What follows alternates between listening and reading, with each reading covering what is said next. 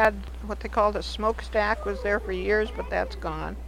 Uh, so it was it was it it, it, would, it was you know a complete community all by itself. They didn't really need anything from the outside world. Uh, it would be compared to today's uh, uh, resort complexes. I would say it would be equivalent to today's probably most plush resort that you could attend today. It was that in its day for Now, I know Jimmy spent his most of his life as a carpenter, so you certainly know your way around building. Describe to me the unique Association Island cabin. What was it? What was it used for? What did it look like? What was unique about it?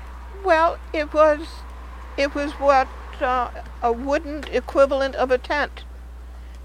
Uh, and it had uh, it had the high peak. Inside it had bunks built in. There wasn't much else. There was dresser, but that was basically it. There was nothing plush. But it, you're you're talking about the early 1900s, where we we would think today it was pretty primitive, but in those days, it. it uh, it, it- was camping out for these guys, and, and all they want to do is go and sleep, and then they were out all day doing their thing.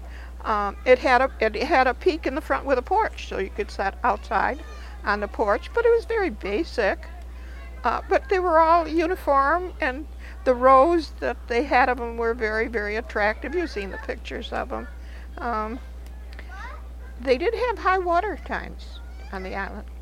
There were a few times when it flooded on the the other the the eastern end of the island, uh, so that the island would not open. There were years when GE would not open it, and there were years when Dick Billings had it, and he was trying to develop it, and we had we had high water those years, which uh, at one point Dick brought in like the Syracuse stage. He brought in uh, artists. Uh, uh, he brought in lovely uh, puppet shows for children.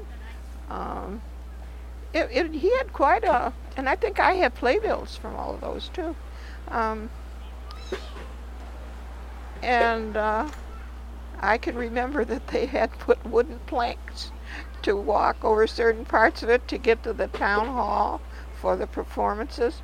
And another another thing, GE built that town hall, and they had the most up-to-date modern. It was better than any movie theater going. They had all the best lighting and. Uh, and I remember my daughter Tina and, and their daughter their daughter uh, Amy getting up on stage and performing and having such a good time on stage. Um, and it, it was fun to go over to those. the other thing is that when Dick had it, they would hold uh, dances on a Saturday night. And the the town hall had like French doors that they would open up, and they would send a claverack over to the Harbor Road here. You get on the claverack, and they take you over for the dances. And Jimmy and I would go to the dances, and afterwards they'd come back, and it was always lovely to come across the lake, and they'd have music playing, and on even on the on the the, the claverack coming back, and it uh, it was nice that the community could share in the activities that they had, even though most of the people who went there were for conferences, but they invited our the community as a whole to come over, and it it uh, it was great. And they had this, they wanted the Syracuse Symphony to come, and uh, oh, he had grand plans. He really did. Okay. Well, you have just hit on all the major points that